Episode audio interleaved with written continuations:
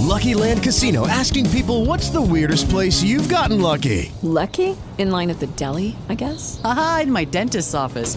More than once, actually. Do I have to say? Yes, you do. In the car before my kids' PTA meeting. Really? Yes. Excuse me, what's the weirdest place you've gotten lucky? I never win and tell. Well, there you have it. You can get lucky anywhere playing at LuckyLandSlots.com. Play for free right now. Are you feeling lucky? No purchase necessary. Void where prohibited by law. 18 plus. Terms and conditions apply. See website for details.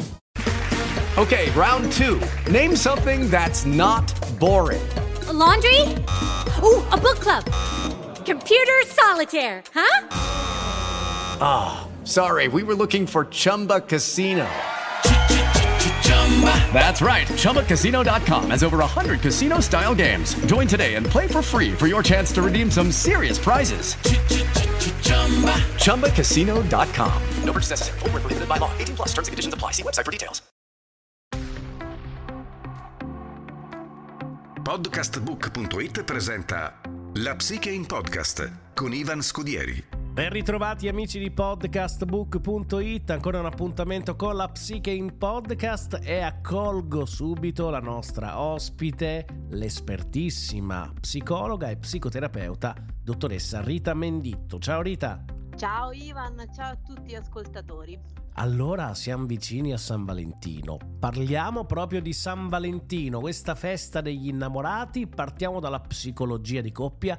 Perché è così importante celebrare questo giorno? Beh, Ivan, certamente come tutti sanno è un'occasione per celebrare l'amore che lo si ami o che lo si odia, anche quest'anno arriva il 14 febbraio e la festa degli, degli innamorati è vissuta in modo diverso ad ogni coppia.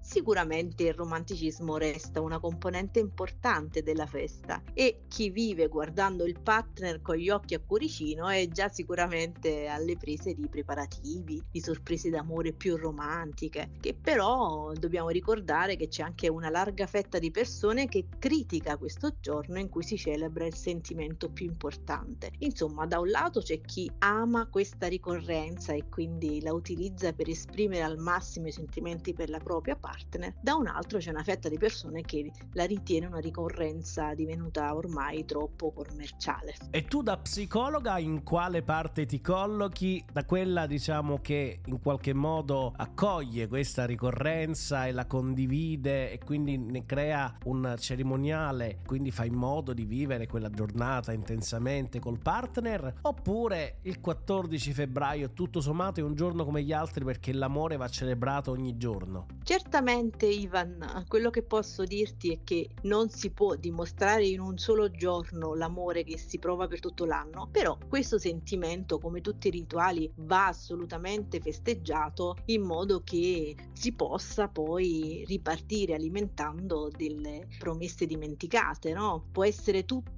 e niente. Diciamo che quello che è importante è che non deve essere un obbligo, una cosa da dimostrare materialmente, no? Ma certamente il proprio amore attraverso regali più o meno costosi può essere una dimostrazione di qualcosa che si prova in relazione al nostro partner. Andiamo per un attimo anche alla zona pet, sappiamo che è un po' quello che ci contraddistingue all'interno di questo podcast, ma due partner devono necessariamente condividere l'amore per gli animali domestici oppure anche no? Come funziona? soprattutto in questi giorni può essere l'animale domestico un regalo, tra virgolette, da fare al partner che va a consolidare poi la relazione? Beh, Ivan, partiamo proprio dall'inizio, dall'inizio di una coppia, perché il ruolo degli animali domestici veramente indica nella vita amorosa una grande scelta. Quando si tratta, per esempio, di appuntamenti, gli animali domestici in maniera consapevole inconsapevoli, quindi inconscia, svolgono davvero un ruolo importante nella scelta del partner. Le donne, ad esempio, trovano gli uomini con gatti generalmente migliori di quelli senza gatto. Ci sono donne single che affermano di essere più attratte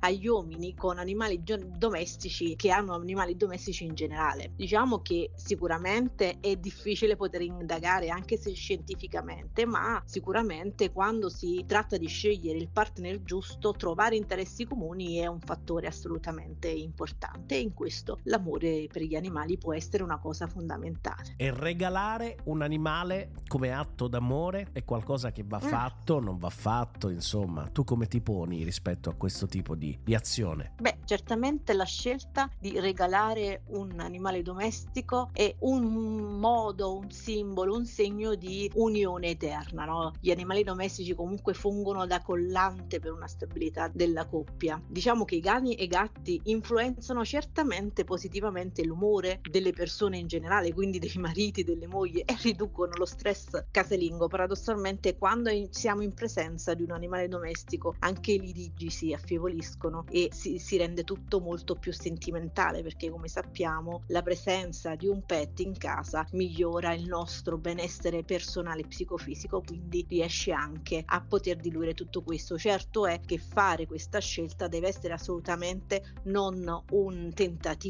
di rendere questa si- situazione stabile, ma una conferma di una relazione stabile. Quindi non è come quelle coppie che fanno il secondo e il terzo figlio per cercare di sistemare i problemi che hanno già, ma è qualcosa che deve rafforzare un rapporto una relazione che già di per sé è consolidata. Saliamo di livello, cresciamo come coppia, siamo già abbastanza una squadra provata, mettiamoci in gioco e continuiamo il nostro percorso di relazione amorosa. Molto spesso gli animali sono trattati come sai come figli, ma anche in questo caso poi diventano un motivo importante in una relazione. Se ci troviamo in una relazione disfunzionale di per sé, ecco che i cani sono trattati esattamente come figli, quindi vengono utilizzati nella relazione con l'altro, quindi chi lo porta fuori, chi gli danno a mangiare, possono essere anche motivi di litigi, paradossalmente.